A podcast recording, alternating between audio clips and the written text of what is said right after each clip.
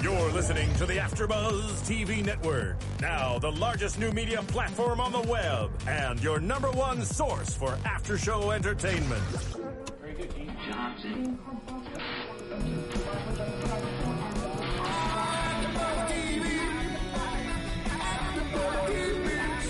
the AfterBuzz Studios in Los Angeles, California, presented by Maria Menounos and Bing.com, and streaming live thanks to Akamai Technologies. This is AfterBuzz TV's Once Upon a Time After Show. We'll break down tonight's episode and get you all the latest news and gossip. And now, another post-game wrap-up show for your favorite TV show. It's AfterBuzz TV's Once Upon a Time After Show. AfterBuzz. AfterBuzz's after TV show. AfterBuzz's after show for Once Upon a Time in Wonderland. Bing is for doing, and we're here doing the Once Upon a Time in Wonderland AfterBuzz TV show. I'm your host Jackie Borowski, and with me is Tiana. Hi, everyone. Tiana Hi, Hobson. and I already forgot your name. No, my name's Keaton Markey, Keaton. guys. Hi, nice to be with you. And engineering the show tonight is Marissa. Hello, everyone. Yep. This music is really epic. It is really really epic. I feel like going on a quest right now. I know. Um, so we start off with Alice going down or coming out of the rabbit hole, and um, we're going to talk a little bit more about timeline later on. But she appears to be in the like 1865 Alice in Wonderland typical costume.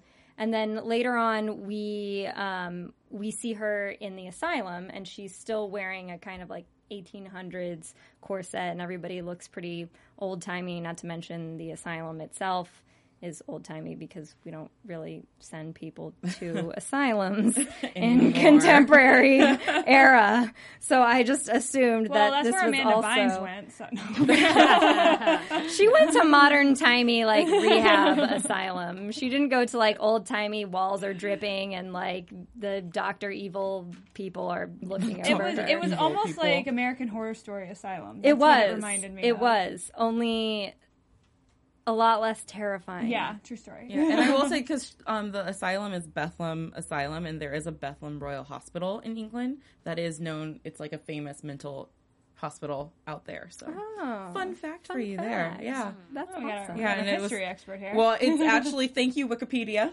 um, and it's on my phone right now. So yeah, it was founded in 1247. That's a weird year to Whoa. say. Um, and it's it's a hospital for the treatment of mental illnesses in London, and um, it's moved from its original location a couple times, but it's Europe's first and oldest institution to special specialize in mental illness. is it still open today? Um, the more you the more know. you know. Yes, it is. I think. Well, no, actually, 1900 is where it. Oh, it says 1900 to present. So yeah. Oh. Oh, that's interesting. I like that. I just kept thinking, wow, that's the uh, the basement of the hospital in Storybrooke. Yeah, there. It there were- probably is the same thing, and they just put a bunch of like Doctor Evil looking like menacing guys in there to. yeah, because they they did say while they were shooting the pilot for this during last May, when right when they had finished shooting Once Upon a Time, they did use a lot of the sets and just kind of refigure Had it for the mushrooms pilot. in the forest. Yeah, they just kind of refigured it for the purpose of this because you know it's a pilot. You don't really know if you're getting picked up. Don't know the budget. So. Right. Well, It was and- fun to see a lot of the Once Upon a Time sets. in And we there, did though. see Storybrooke very early Mm-hmm. on, and we haven't really seen Storybrooke in Once Upon a Time much this season. So I was excited to see that. I was like the clock tower. I was like, oh my god, it's Storybrooke. that was really exciting, and I I I was talking to Tiana about this earlier, and this goes into our whole um, timeline problem where they say present day, but from what I understood from looking at it, it looks like Storybrooke under the curse. Because you still have the girl who is Cinderella there. Yeah, and, you know how we can figure this out? If we go back and watch, we need to freeze frame on the clock and see if it's still stuck at eight fifteen. But the, the thing is, I noticed it was the same structure building as the clock, but we didn't see the clock. We, you know it's the same building, but just there was no clock There was no clock. well, there. and you know what else I th- thought was interesting is the car that almost hits him was Emma's yellow bug. Yeah. Yes, but that's I, my guess is it's Neil driving the car because I feel like uh, well, so we know Neil had the car before Emma because then he gave it back to August and said, "Here, take this." Um, take this car and i don't mean to be talking so much about that show but it gives us some back Yeah. some background on it and so uh, august gives the car back to emma from neil so i feel like maybe neil was that was neil checking on Storybrooke because if it was emma i'm like if it was emma she would have gotten out of the car and be like oh my god why did i almost hit this guy? Like what are you doing here in this mm-hmm. town? Like who are you? She would have been very um, proactive about it mm-hmm. versus neil who would just be like oops almost hit a guy. Yeah. Well, they got away with that one. yeah, and I I also so we have yeah, we have Cinderella still in the town, so I feel like it's still under the curse because they would have also we would have seen the knave in the Once Upon a Time plot line mm-hmm. if he was there. Because they seem to just know kind of who he is. They were like, "Hey, They didn't up?" really question it, and he was walking towards a door that they had just locked. right. So you think that they would have been like, "Hey, who are you? Why are you going towards Granny's when I just locked up for the night?" Right. But you know, it's like, "Hey, looks like there's a storm coming. You should probably find shelter." And he's just like, "Think I will? I just stole your keys, and now I'm gonna go in here." And I like how they had a lot of uh, locked doors. That's a very that's a motif that goes obviously goes along with the Alice in Wonderland. She um, encounters a lot of locked places. Yes. So I like how they brought that element into the show. And they zero in on the doorknobs too. Oh yeah, totally. I like I really enjoyed. Um I was just expecting the doorknob to speak. I know. I You're just like too. waiting. You're like, uh, oh. Aw. nope. Um, but so then we have we have her back in the asylum timeline, which seems to be like late 1800s. And they go out into the town, and the people in the town look like they're wearing late 1800s things, unless like cops wear like bowlers in England still, which I don't No. think No. they do. I feel like They might. I feel like because the and this was my explanation for it because the White Rabbit is like obsessed with time. I feel like his portal can be a time portal. So I feel like she actually is from 1800s England, but the knave was in like whatever year in the 90s it must be. and- oh, maybe when he escaped from Wonderland. Wonderland because you know he left because he did horrible things. When he escaped, he escaped to a different timeline, and yeah. because how did he end up in Storybrooke? Yeah, and while we're talking, while we are talking about time, can we talk a little bit about like Alice's when she was younger? Yeah. that, that very oh. quick scene mm-hmm. of her as a kid, and I loved how the whole episode started with "Once Upon a Time." I thought that was a great, great thing. Yeah. Um, but I, I just felt that little girl was really cute, but I felt that was kind of an awkward intro. I don't I don't know. It just it seemed I, I don't know if it was like the actors that bothered me, but something about that opening like scene and like when Alice is like, "Oh, I'm going to make it was like an external monolog It just seemed like forced and like we know that she's going to like try to do that. I, I think they started with the little girl just to kind of, you know, pay a tribute to the movie. You know, she's mm-hmm. dressed in the blue mm-hmm. dress with the white apron around it. I think it was just like a, a kind of nod to how it all began, and then to mm-hmm. give you a reason why her father thinks that how she ends up in the asylum. You know, her father thinks she's crazy because she's been gone for what seems like years. Yeah. You know, he's shocked to see her and she hasn't aged a day. And then, you know, she keeps telling all these stories and keeps disappearing like that. So I think it was just kind of to set up the story a little bit. How long do you think she was gone for? Um, I don't. I don't think she was gone for like years because like the dad still seemed young looking enough and she didn't seem shocked like, "Oh my gosh, dad, you're super old now." Like I feel like a little kid would like look at their dad and be like, "Oh, that's weird. You have now aged and that's creepy." um so I feel like her reaction to the dad um, says that maybe it was like months that she was gone and long enough for you know a missing person to be considered dead. S- but not so long that it's not so long that it's like now the dad is like old and has like arthritis and Uh, yeah, and I think it just goes to show because the the dad doesn't really say a specific time period too, like how long Right. she's been, and but we see Alice as an older woman now, and that just goes to show that her being a kid and her being an adult now, and that there's a bunch of years that passed that she still believes this, so it makes her in um, being in the asylum even more serious because it's prolonged for so long. Yeah. Uh, this storyline has gone for years. Yeah, let's talk about the asylum. I think it's a it's a classic story trope when you have a person that's traveling through different worlds to tell them they are crazy. And we know this from uh, from Once Upon a Time when Emma comes to the town and Henry's like, "Oh, hey, like everybody here is real uh, story fairy book characters," and she's like, "No, no, you're a little boy and you're delusional, and that's fine."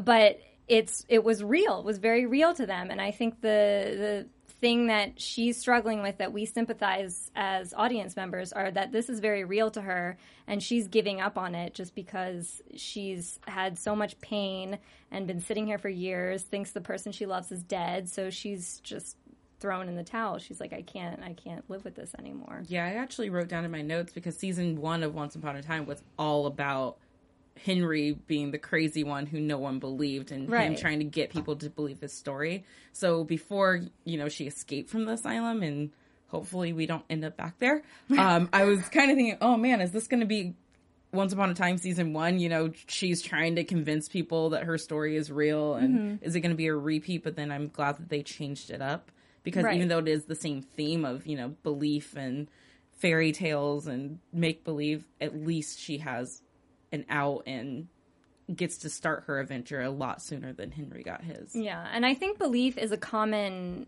It, when you associate it with fairy tales, belief is a common like element in fairy tales because it's like you have to believe, you have to s- suspend your disbelief. Mm-hmm. So you have to believe that these characters can fly, and you have to believe that this magical world exists.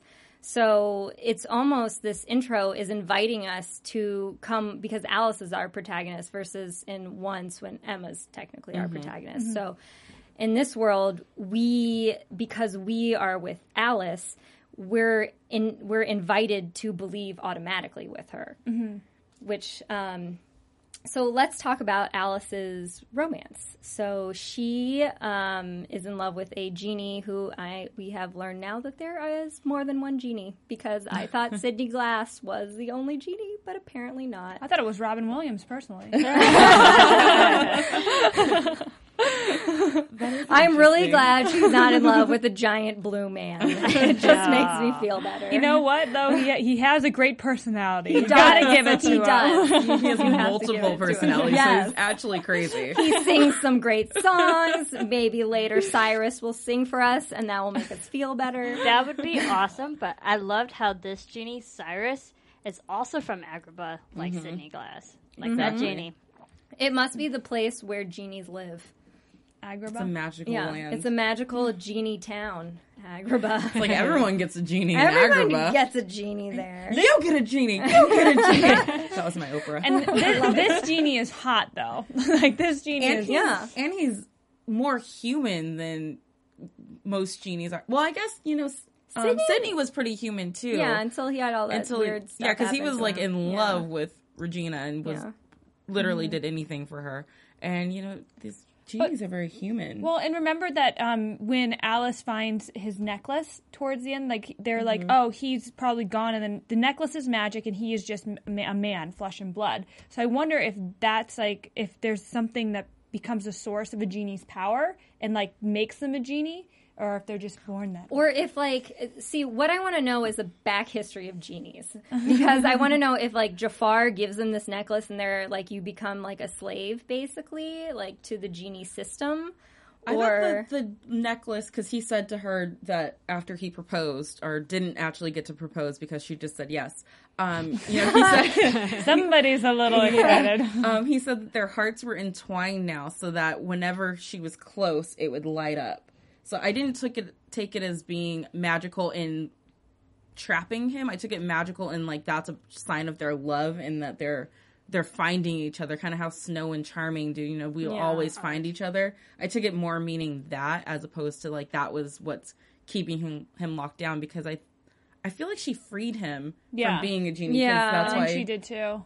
he got to choose to love her and choose to be with her. Well, I think that's what, because that's why they kind of fell in love because she freed him, I think, and then they got to like travel through worlds together, and then that's kind of their whole story. And then randomly on a cliff, Red Queen finds them. right next to the What a boiling buzzkill. sea. That, that Why was- are you hanging out next to the boiling sea? It can't be that romantic. And yeah, why are you proposing on top of the Probably boiling sea? really hot there, guys. I mean, you're probably sweating, and you're. This is just not a cute look. it's not. It's not a cute look when you're all sweaty and you're like, oh yes. I know next week we're gonna find out his uh, the genie's backstory, and hopefully more of those questions will be answered. Like, did she free him? Like, was he enslaved to the genie system? Yeah, like, and that's what I love about um, what they do, um, Addie and Adam, because Adam and Eddy. Wow, I don't know what I just That's said. That's okay. Yeah, I- It's a I- Friday night, guys. but what I love about it is that they do kind of take the liberties to start a storyline and then give you those flashbacks to fill you in. To But they only in the fill you in as much as they want you to know. Right. And then, you know, they'll come back to it a couple episodes later and you'll be like, oh, okay, now that makes sense. So if you're new, if you haven't watched Once Upon a Time, the original, um, you know, get used to this kind of storytelling because Yeah. they kind of give you a little and then Lost take as it well. away. Yeah. And there, there's a lot of similarities too, because going back to the heart necklace, when they're intertwined. If you go back to Once Upon a Time, Snow White and Prince, they have the ring that lights up every time they're near. Mm-hmm. So there are a lot of similarities, even though they're different inanimate objects, but they keep crossing over in those things. And Regina keeps hearts in her wall slash mausoleum. That's true. Well, and then remember the Knave of Hearts said something about I got my like or Alice I- said to the I Knave of your Hearts, heart I got Your your heart. heart back, so you help me get back mine. So I can't wait to see maybe his story is with Cora or with Regina or had some run in with them, and that's why he was bad because they were controlling him because they had his heart. I don't know. I like a the love. Hearts. Well, so let's move on to them because they have. I feel like they're setting up a love triangle because we have Cyrus, who, yeah, I mean he's he's like attractive and cute, and I really like watching those two actors in the few scenes they had together. The actress who plays Alice and then Cyrus, you Mm-hmm. feel their chemistry, and you're like, okay, I know this is real. I know they have like real good chemistry, but the the character we know more about at this point is the knave. So you have you set it up where you're like, oh, these two people have this like beautiful chemistry, but then you start to get to know the knave, and he's so much fun, and so and I I definitely feel like he has a thing for Alice. So I think that they're setting mm-hmm. up a, a sort of like triangle where you have her and the friend who she just sees as a friend who wants to be maybe something more, and then she's going after the love of her life. It'll be interesting to see how this works out because the knave seems like a good guy, but I looked up what a knave is because I'm a nerd. And I love this. I love it. It's a history lesson. No, no, it's awesome. we need that. The knave originally meant a male servant or a man of humble birth. But in more recent years, a knave is a base individual with no morals who will lie, cheat, and steal his way through life. It's an archetype displayed by mythical gods like Hermes, Raven, and Hermes? Hermes, yeah, Raven, and Loki. Loki. Loki, Troy. as in, as in what? yes, or you know Thor's brother. You know, oh no, th- Thor. That's what I meant. Yeah, Thor's Thor. brother, Loki. Oh, sorry. I was actually getting excited about Loki, audience members, T heads. Yes. Um, Um, so so you know it's interesting because he seems like a good guy who's trying to make up, but he has hinted to his past behavior in Wonderland, and it seems like he's a friend to Alice. Alice has helped him out in the past, but we don't know the extent of that story. So I can't wait to find out more because I mean, is he going to be this bad guy? Well- who I mean, we saw a glimpse of it. He, he stole Yeah. the He shoes. stole the shoes. And Yeah, I he literally came back. right when she crawl, like took it. like it was almost like okay, Alice, like she had made such a point to take off her shoes to climb that stinking tree, Yeah. and I was like, really, Alice, really, And- really. And when you're making a deal with anyone, Goodness. you don't show them where the prize possession is. Like, oh, you boot. help me get here and I'll give you these wishes. But here they are hidden in this trap heel of my boot.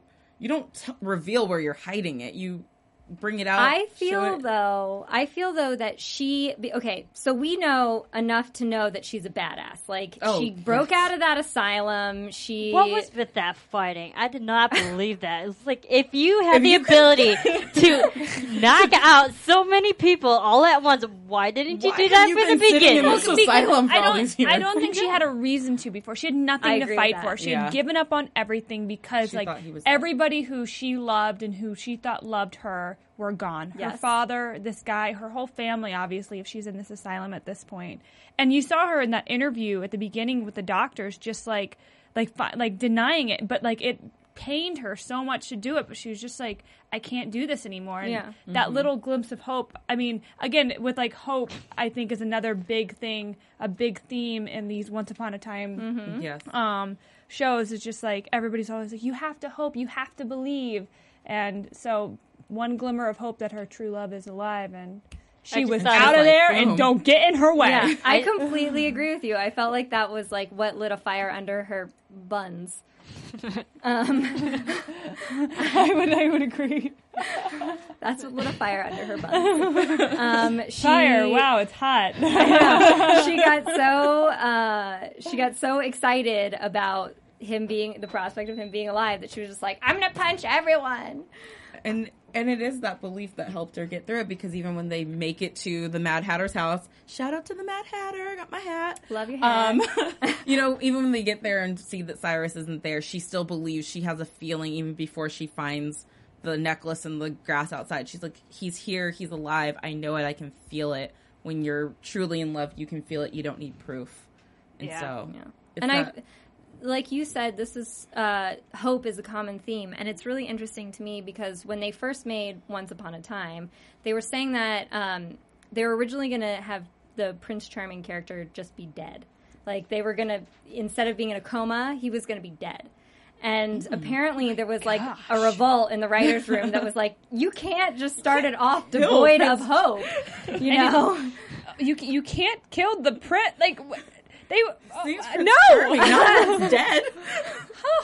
That goes against all Disney beliefs of Prince Charming. Yeah. Well, see, did. it's because they these people they want to set up a very strong female action like character, which I respect, but at the same time, they the argument against killing him off, which we agree with, is that if you have fairy tales and you set up you set up this world, this isn't Breaking Bad where you know it's going to come to some grisly end. whoa whoa whoa Uh, spoilers don't tell me Sad things happen in Breaking Bad. Spoiler alert. but the thing is that having a Prince Charming or having a true love, that's mostly the driving force of the protagonist woman.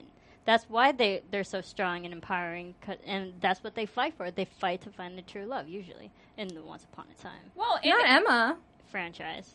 I don't think Emma does I would that. Well, Snow, her Snow son. White definitely. Yeah. Snow White. But I think Emma Emma fights for her son. That's like Emma's number one priority. and I- Regina yeah. does the same thing and Regina does the same mm-hmm. thing. I don't think it has to be that, but I think that whatever that element of hope is in the person's life, once upon a time is not setting up a show where they're just going to kill off all hope. This is this is one show on TV where people can people can watch and they can have hope.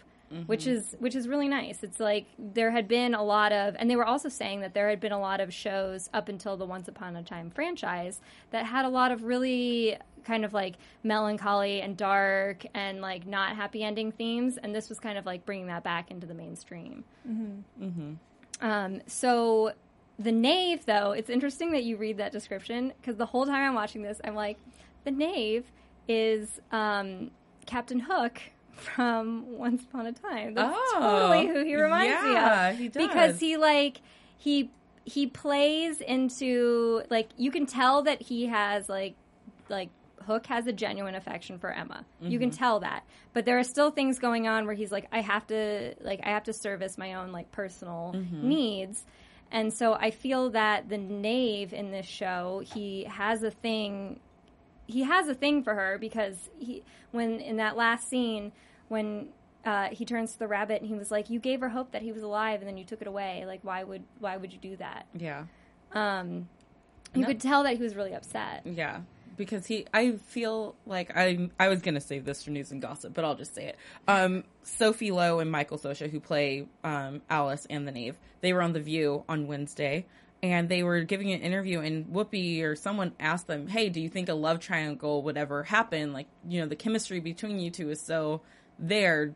Could it happen? They both said no. They said their characters are more like besties. They have each other's back, and that they're always gonna well, and, support and each I other. even, so I mean, it could go either way. when I was watching it, I felt like they have a very brother sister type relationship. Mm-hmm. I never felt a romantic thing with them. Um, I'm trying to think. Uh, like another two characters, I don't even. I don't think they they they have sexual tension like Hook and Emma. I, I I don't think they do. I think they're more like maybe Emma and um oh, I'm trying to think right now. I don't. No. But, but like who? Oh, sorry. No. I was just like throwing maybe, out maybe names. oh, you what's his uh, Pinocchio? I felt they had I sexual they tension gonna too, do though. that. I think I that's guess. I August. yeah, I August. feel like there was um I was definitely shipping uh, Emma and August for the longest time. I was like, please. And then Neil came in I was like, go away. I see. I I don't see the sexual tension between Alice and the knave only because we saw Alice and Cyrus first for the longest time. We saw that relationship kind of already build. They're in love. They're engaged, and then we saw Alice and the knave, and then I so I didn't see it. I already l- was led to believe that she's in love with Cyrus, not the knave. oh, I don't think she's in love with the knave. I No, I felt or like any was in love sexual with her. tension or any feelings at all from the knave. Yeah, I towards felt like the knave was kind of looking out for her, as in he's he's a guy who has a bad rap, and this is the one person who he's kind of been better for mm-hmm. as a friend. So he's kind of trying to make sure she's protected because he knows that she's going through a hard time. But I mean, you never know where those feelings could lead lead down the line. If you get like one or two seasons in, then those feelings could turn into something else. I also feel though that Disney is a little bit afraid of, or ABC is a little bit afraid of love triangles because um, you notice in Once Upon a Time, the minute Neil and Emma get together, they kind of make the the fiance evil automatically. so it's like, oh, okay, well, there's no more love triangle because she's evil. So I feel like they they really try to like make it a little bit more neat but i as an audience member definitely um, i'm shipping the knave and alice i'm saying that right now So you're are And you, it- are you team Knave? i'm team knave Okay. i'm team knave and if there is a shipper name for knave and alice please tweet it at me Navis. because- Boom. navis i like that navis Oh, I'm on it. i'm team navis what, what is the shipper name for alice and cyrus Or Genie? Uh, no, it should be Cyrus. It should yeah be it should be cyrus because there might be other genies Cyrus. Cyr- Cyrus. Cyrus. Cyrus. Cyralis. Cyrus is not that a medicine. Dialysis. Okay, Well, we tweet that, at digress. us, tweet that at us too. um, so in this ter- in this world of Wonderland, that um, maybe we can take a brief moment to uh, to talk about what Wonderland looks like. Mostly a green screen. yeah. Yep, all, all green screen. all green screen. But we will say, because Jackie did point out to Marissa and I that the first episode of Once Upon a Time was entirely green screened as well. So hopefully, after this first episode, we will see a little bit more sets and mm-hmm. a little less green screen. I know Once Upon a Time still uses it a lot, they rely heavily on it. Right. But I think they found a good balance to control it unless they're dealing with like giants or something Right. then it looks pretty green screen heavy, but for the most part, they've Well, and it's like with television shows like this, it's you know they don't have the big blockbuster movie budget to really make green screen look believable, Right. Mm-hmm. And I know, and it kind of works in their Or the favor or the time. Yeah, the and- time Yeah. production. And it, and it kind of works in their favor because obviously, like these are make believe lands. It almost looks like a storybook when they do mm-hmm. the wide shots. But one of the things that really, really bugged me was the wide shot of the pa- uh, Red Queen's palace when they went in. It almost looked like they didn't finish the landscape. It looked so bland and fake, and just like it was like a rough sketch of the palace, like on somebody's computer graphic thing. I was, it was very took me out of it completely. The last shot didn't take you out of it either. Where they're walking, they're walking down, down the I was yellow like, brick the yellow brick green screen. yeah, and I don't know the the Cheshire cat kind of threw me out a little bit. I thought that was a little. I don't know. He was creepy, I and I get him. that it's darker and it's different, but the green screen on that kind of bugged me. A I like. I, I 'Cause like. I look like one of those YouTube videos of like cat shooting lasers or something. like they insert cat here. I, I didn't like the green screen when they were on the marshmallow pit thing, and Oh, when they were jumping th- on there was it? all this the the harsh red, reddish pink, crimson lighting on them, and he's like, you can definitely tell that was practical lighting in filming. And there's a clear green screen, obviously, but I was like, that was just too forced. I want to know what they were in with that. Like, were they really in marshmallow fluff? Because that looked like a lot of fun. If that's would what be they got fun to if they in. were Can you Yeah. imagine? Dude, that'd be awesome. I I bet that would How did you been die? fun to. Marshmallow fluff. It sucks. But it is something that I think will improve. I know we're going to be spending our time in Wonderland, so a lot of things there are kind of hard to make, and you're going to need the green screen for a lot of things. But now that they have a budget, I mean, they were using Once Upon, upon a Time sets. Yeah. Now they have their own sets and everything. I, I feel like it's going to be better. I and definitely granted, they you. they for the pilot, you usually have only a short time period to Mm-hmm. film it. And when we found out that they were doing the whole spin-off, that was during the whole pilot season, and that's the time when everyone's rushing to make pilots. Mm-hmm. So, granted, I'm sure they didn't have as much time to film the first Yeah, I mean, episode as they will with the other ones. Yeah, they used like the Once Upon a Time crew for everything too, because Once Upon a Time was on a break for a week, and so they just came in and took over Yeah. for like a week. And redressed And they the did, you set know- a little bit. They did such a good job with the casting. I think I'm very Oh, they pleased did. with everybody. Yes. So Yeah. like you know, if that's what you really focus on for this pilot, I can you know throw you a bone and say okay, just improve in the next coming episodes. Yeah. Right. And I think the the main reason that at least I watch these shows and probably you guys too is that they bring in characters from other fantasy worlds or from from Disney movies that we know and from fantasy stories that we know, which is we're just seeing what we're just there to see what the interpretation of the fantasy characters are. I mean, if I mm-hmm. was watching this show for special effects, I, I wouldn't be watching the show. And and I do give them credit. It is Once Upon a Time. They have a television budget. Green screen is hard for anyone who's actually done it. I've done it Very myself. hard. It's a mm-hmm. timely process, and when you only have a week turnaround to do it, like I give them credit for as much as they did for all the scenes that were green screen for this one episode. Like I'll give them a break because that's hard. I I dare anyone to key as much Yeah. as they Yeah. did in one. Their week. their graphics people obviously are working overtime for this, and props to Oh, you yeah. guys. And the rabbit looks great. The I rabbit love is the cool. rabbit. the rabbit's awesome. And that, I mean, that's the most important, like CGI Yeah. Uh, yeah, of because character. he'll be around for yeah. I, a while. I did like the Cheshire Cat though. I thought I did the, too. The only thing that bothered me with the Cheshire Cat is I didn't think you could. There was a definite break in the shots with her not in green screen and with her in green screen. Yeah. It didn't. They mm-hmm. didn't blend that very Yeah. well. Like there was a part when she was like laying on her back and like saliva dripped on her, and I was just like, I was like, this is obviously not like the cat is not up there. There's like no shadow or mm-hmm. anything. So, but I thought the cat was cool, and I thought like the take they made on it of like you know things have changed here in Wonderland, and I have changed too. So I think you know that has a lot. I, it goes back to how Alice has changed as a person because she's been away from Wonderland for a while, and I'm very interested to see how if Wonderland has kind of gone evil, like if this queen has done something to this land that has turned it bad. I also like the Regina. yeah. I also like the sizing of the Cheshire Cat Yeah. because it started off big, and Mm-hmm. in I'm going back to the Disney reference movie. Uh, you know, the Cheshire Cat is kind of small, like a normal cat size, Mm-hmm. but in this Wonderland, it's a completely different. It's bigger. It's a bigger threat than what we're used to. It because this is a completely different land. Things are things that we think shouldn't be as harmful are maybe more harmful than what we're led to Mm-hmm. believe. yeah. Does And it- anyone remember that TV show Adventures in Wonderland? Yep. Yep. Okay, so this show It was awesome. Yeah, it was it was awesome. Um, you should look it up on YouTube. I'm sure they have it. Um, but it reminds me kind of of that where we get to see Alice and all these different adventures, but this is like the darker take Yeah, on that that morning take. show before Yeah. school. You know, when you're a kid. Now here's. Here's the like adult version. yeah, the, it. the grown-ups, and this is the darker Wonderland where you know things get real, real quick, and next thing you know, a giant cat's trying to eat you.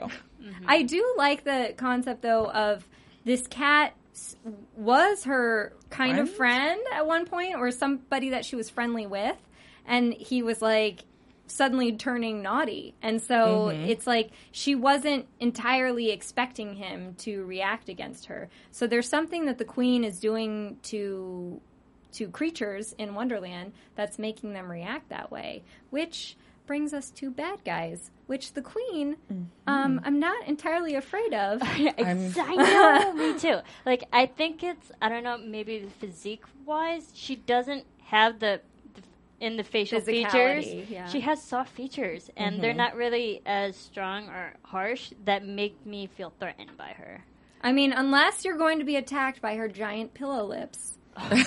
um, not really sure what's going to happen there. And she she just seems to have the power of like throwing people out there, like.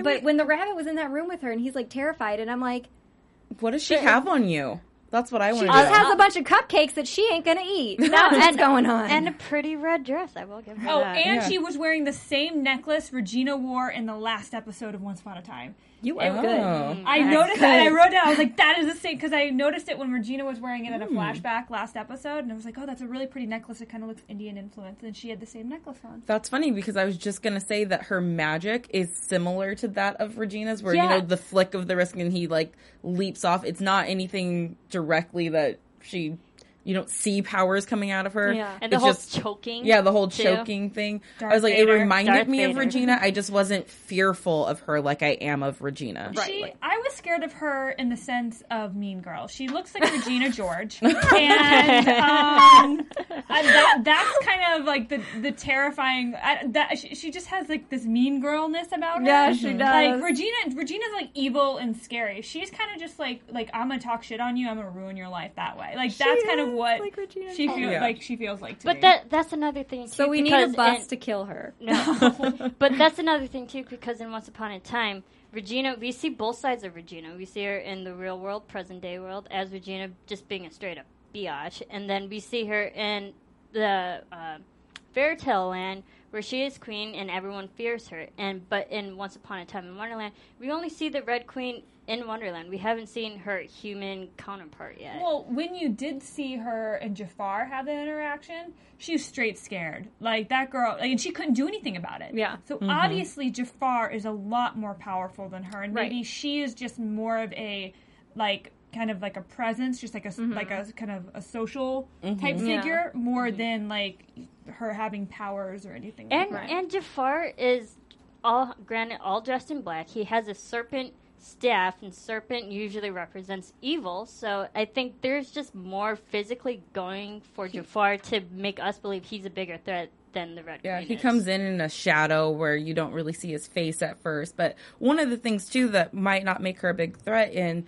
in Once Upon a Time, everyone knows the story of Snow White and the stepmother. So Agreed. everyone knows Agreed. the backstory, so you know why you should fear this woman. We don't have a very unless you've read the books before, you don't know the backstory of the Red Queen. Well, the Red Queen is from Through the Looking Glass, which Yeah. makes it. Yeah. It's not even from the It's not main from- Alice yeah. story. It's not that Through the Looking Glass is totally obscure, but um, all my like childhood remembrance references are from Alice's Adventures in Wonderland. They're not really so much from Through. Mm-hmm. Yeah, the it's the lesser Glass. known story, Yeah. so people don't we don't know what she's actually capable of yet. So I think that if if we were starting this and it was the Queen of Hearts, we would know right away. Right. Okay, this girl's not to be messed with. But Right. because it's the lesser known story, people still have to learn. And we didn't get a lot of her backstory tonight. We didn't get why she's after these two, why she's been after Alice and Cyrus for so long. You know, we mm-hmm. don't know what what she wants with them, and so it kind of makes it harder to fear her.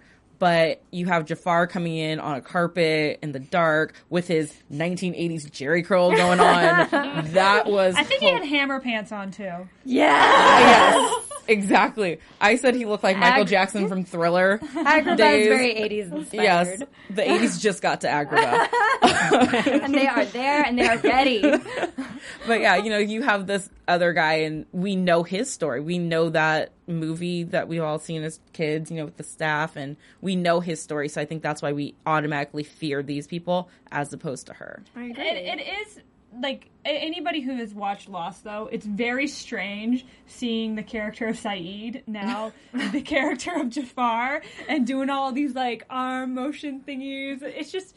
It's just really, it's something completely different than what he's played before. So I'm very excited to kind of see how he does it in this type of character and being this evil. Um, but it's it's gonna take a little getting used to, I think.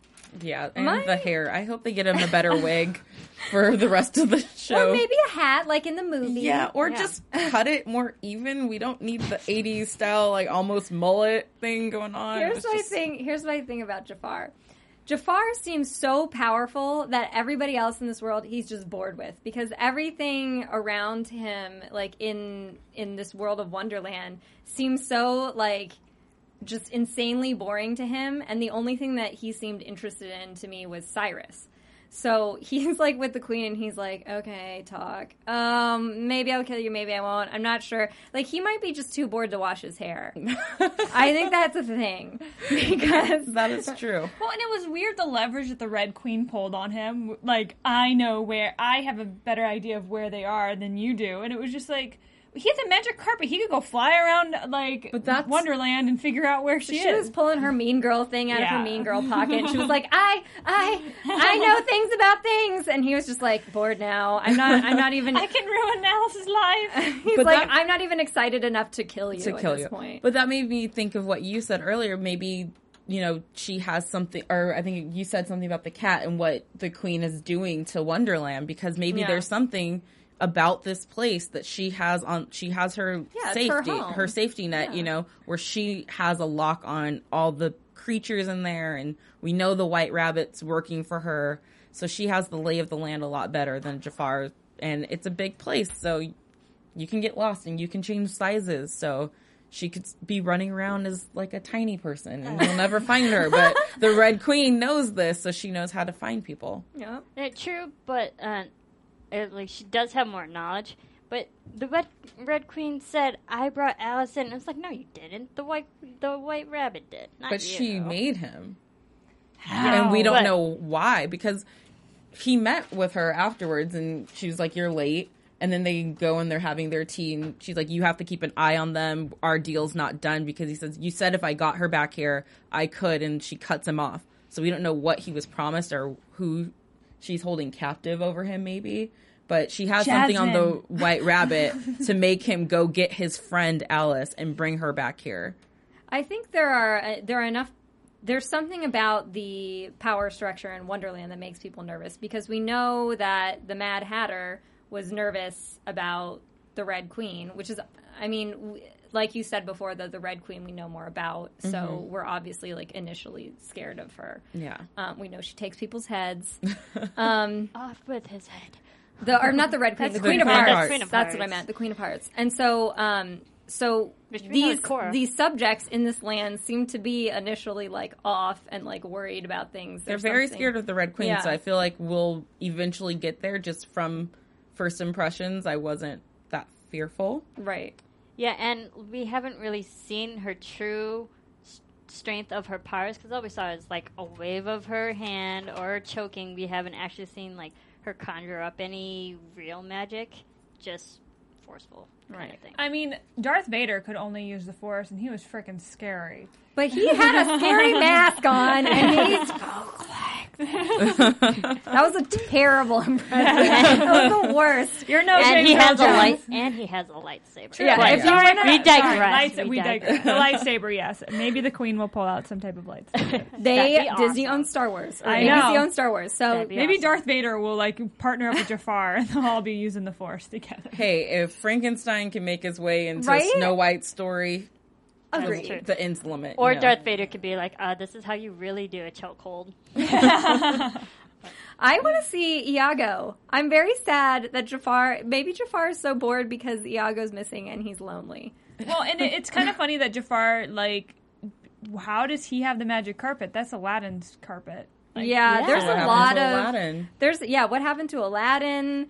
Why are there so many genies? Like, there's a lot of backstory that we need to figure out here. Um, And it goes back to, you know, them meshing so many stories from the start Yeah. that it's kind of hard to see where they're going to go, but it's kind of exciting to see what new places they're going to take all these characters because once upon a time it's so kind of it's not laid out flat, but the stories are the more they don't cross over as much as, you know, Alice is in love with the genie from Aladdin. yeah, you know, those stories don't make sense to any of us outside of this world right here. So it's going to be exciting to see, you know, maybe Jasmine and Aladdin aren't together in this world. You know, maybe they're with other people. So I don't know. I'm excited to see. I don't, know, I don't want it, but like at this point, anything's possible. Uh, That's true, and they Jasmine could have ended up with Jafar. Slut. But the, they they also mentioned the the quick line uh, mermaids and pirates, so they alluded back to Neverland, and as we know, Once Upon a Time, Neverland's completely different than what we're Yeah. Yeah. No, yeah, good point. Peter So- Pan is evil. Yeah, so it goes to show that they really are taking liberties with this show. Yeah. And I hope that maybe we'll see some other worlds. Like I know this is base set in Wonderland, but just like Once Upon a Time is base set in Storybrooke or the Enchanted Forest, maybe we'll see because we know that she's traveled through the land. So maybe we'll see her in other in later in the season or in other Yeah. seasons. And do you think through. Agrabah is a separate land, or do you think Yeah, it's part of because another she land? said this is this is my this is my world. But did you guys also notice when sh- when um, Jafar flew off?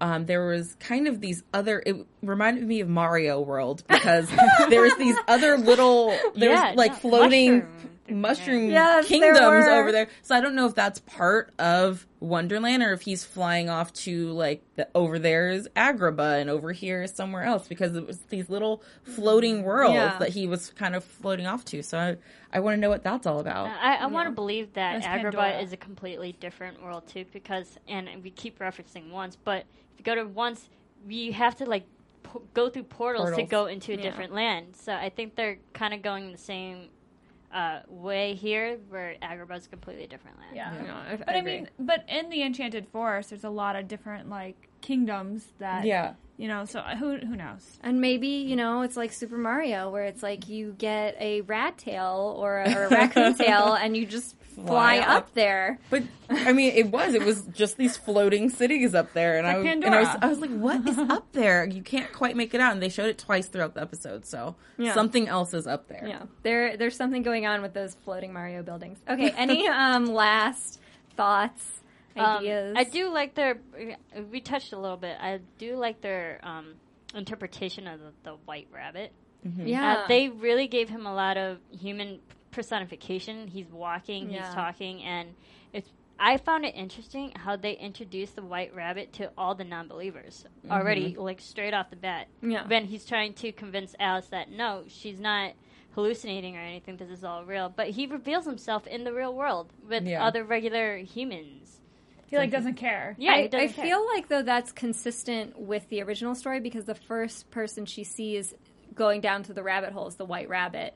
So I feel like that might have been a nod to the original story where Alice follows the white rabbit down the rabbit hole. So he probably is just like like a honey badger. He just don't care. yeah, but uh, um, yes, the white rabbit is usually in the real world. That's how Alice follows him. But the fact that other human beings actually acknowledge that Oh, the that white rabbit him. was Yeah. there, I don't think we see that in the regular Alice in Wonderland No. story. no, I agree with that. And another thing I picked up on the knave when Alice when he steals her shoes and Alice is at the top of that tree, she calls him Will, so he has a second name. And then she oh. calls him Will again when she finds the necklace, and she goes, "Will, rabbit, come here." I thought she was him- just slurring her words. I was like, "Are you being British and I can't understand you?" put the subtitles on and I was like, did she just call him Will? Yep, true time. So, you know, like we've seen on Once Upon a Time, you know, people with their two names and their two identities, maybe mm-hmm. he has another name. Maybe he is a, maybe he started as a male servant, a man of humble birth. And then when he Oh, became the knave of humble birth, yeah, yeah. when he became the knave of hearts is when he became, you know, someone with no morals who will lie, cheat, and steal his way through life. It's true. Dun, and dun, we we definitely know though that Alice as a character is more trusting than our heroines or well, she's more like she's more like a Snow where she's more trusting than than an Emma. And um because so there was the the line where they tell her you're risking your life for someone who doesn't believe in you. And um and she like she's she's gone through so much pain and she so much pain that she's willing to like to like go through electroshock therapy, which is what I was assuming that they were referencing. What did you call it, Marissa? Um, You shouted it like 10 times during the episode what he was going to do to her mind to oh, erase uh, it. a lobotomy. Yes. Oh, uh, lobotomy, Lobotomy. like asylum. Yes. Yeah. Yes. I was thinking like eternal sunshine of the spotless. I was completely thinking They're gonna give her lobotomy. I was like, they're they're in asylum. That's mental, mental erasing, rather than like brainwashing. Mm-hmm. Yeah. Just like completely erase it. Yeah. So she's been through like I mean, granted, she didn't have that procedure of what She signed procedure. off on it. She yeah, was but pretty she good. signed off on it. She's been You through so much pain, and I without feel not reading the contract. I feel the like she's she's definitely as our heroine. She's in more of like a fragile, a fragile place that she's more willing to trust a lot of these people who she used to trust and might not be so trustworthy. Yeah. Well, do you guys want to get into news and gossip? Yes, I don't have any, but I kind of, I kind of used mine up, but the interview on the View, um, it was on October 9th. It's a really good, it's really cute. It's only like five minutes long. Um, you can tell that Sophie and Michael are, their chemistry that you see on screen is apparent off screen as their well. shipper chemistry Um, that is exploding off the screen. They were just so super cute together. They, they both kind of gave that face when the subject of them being shipped together. They both looked at like, ew, no, no, they're like besties, and you know, you, they're playful. They seem like fun people. This is both of their first. This is their U.S. television debut. They're both pretty done a lot of stuff over in the UK, but this is their first time on like American television starring roles. So. Um, that's fun. And Michael actually admitted that he's never read Alice in Wonderland. So he didn't even feel like, hey, I should do the research for this role. Nope. More mad respect for you for that because I haven't read it yet either, Well, but I plan he's the to. knave. Well, and some Yeah. actors like that too because then it allows them to interpret the character themselves. Exactly. Yeah. But um, I have another piece of news and gossip. Um, Ginnifer Goodwin and um, uh, who plays Snow, and the guy who plays Charming, whose name is um, Josh Josh Dallas. Dallas. Josh they got engaged. Yes, so they they did. are officially engaged, and I know that's kind of more once upon a time dynasty in Wonderland, but yeah, You're so just so excited. I, so I was so. excited. I mean, it's it's like a It's cute. It's like a real life fairy tale. Yeah, it's really Yeah. cute. Um, predictions? yeah. And now, your AfterBuzz TV predictions. Um, I'm gonna make a prediction that is really more of a desperate plea. Please put the Mad Hatter on this show. I really love Sebastian Stan, and I know he's really busy, but I love him. The end. Your prediction. My prediction, I got really excited and I wrote it down. After you said that um, the Red Queen and Regina had the same necklace, their powers are similar. What if they're sisters? Oh my god! Yeah, yeah. I, I got so excited I had to write it down. So I'm predicting that. or stepsisters. or stepsisters 'cause or half one's sisters. blonde, one's completely blonde, one's com- brunette. And then the mom's so- kind of like in between, but you can't really tell. she has yeah, all I put down surgery. sisters or half sisters, stepsisters, or friends. or friends. good friends. Yes. That so- Glinda Mm-hmm. and Elphaba, they were friends. They were blonde. One was And brunette. then, and then that What? crazy ass chick, Dorothy, came and ruined everything. I know. Damn it, Dor- I would not be surprised if we saw Dorothy um, show up. Well, They there- there's in a the lot Once of Upon a Time book, Yeah. there are flying monkeys. Yeah. Yes. So I especially after we saw the yellow brick road, Yeah, basically in kind of. Wonderland. So I, I would not be surprised if we ran into Oz at some point. Um, are, That was my prediction. I, I I w- agree with that. I think that's a great prediction because I think Cora uh, is the. I think the reason that um, the Red Queen and Jafar are working together has something to do with the Queen of Hearts, aka Cora. I feel like they, because obviously she is probably the most powerful person besides the Dark One that goes ab- across these worlds. So I feel like it might be a power struggle or something that they need each other to get rid of Cora. So I don't know. I'm just I just love Cora. I I love I, I just think she's great. and I'm So really you're begging for Cora, and I'm begging for Sebastian. you got that? You got that? Cora's awesome, so I don't blame you. yeah. um, I, I think because we're kind of unsure about the timeline and whatnot, Mm-hmm. what happened from when Alice was first in Wonderland Mm-hmm. and then her second return back when she's older, and you know how we saw the Cheshire Cat is a kind of different person. They're strangers now. I think we'll see some like flashbacks of what happened in be- the in between Mm-hmm. period, Yeah. which will fill a lot of gaps in in the story plot lines. yeah. Do you, I know, agree. do you know what I'm also wondering now that we found out that you can travel through time with these worlds? Maybe they're going to start using time travel on the other show, on Once Upon a Time, and that might be how they can prevent the curse. I don't know. I'm just throwing it out there. I don't know how I feel about that. I want them to keep this completely separate than Once Upon a Time. I think don't they think are. can. They, Yeah. I well, it seems like they are for the, at least this first season. They're trying to not. I mean, they did the cute nod in the beginning that we're all excited about, but I think they're trying to establish it as its own show before they do too many crossovers. Yeah, with the storyline. And we'll try not to constantly talk Yeah. about Once Upon a Time. This is our But right- reference. yeah, This but right now, reference. Once Upon a Time is the only thing we really have to go off of, other than the, the separate storylines in general. But we have once as a reference. Yeah. All right. Well, that was fun, guys. Yeah. I can't wait for Where next can they find you guys? Twitter. you can find me on Twitter and Instagram at the Tiana Hobson. You can find me on Twitter at Keaton M33 and on Instagram at Keaton33. So difficult. I'm so I'm gonna change it. Marissa. Um, you can follow me on Twitter and on Instagram at Serafini TV. You can find me on Twitter at one two three Jackie underscore B and on Instagram at one two three Jackie B no underscore. And no, I'm not going to change it. I'm making it difficult. difficult people. Just have to remember your underscore. From Bing.com, executive producers Maria Menounos, Keven Undergaro, Phil Svitek, and the entire Afterbuzz TV staff. We would like to thank you for listening to the Afterbuzz TV network. To watch or listen to other after shows and post comments or questions, be sure to visit AfterBuzzTV.com. I'm Sir Richard Wentworth, and this has been a presentation of Afterbuzz TV. Buzz you later. The views expressed herein are those of the hosts only and do not necessarily reflect the views of AfterBuzz TV or its owners or principals.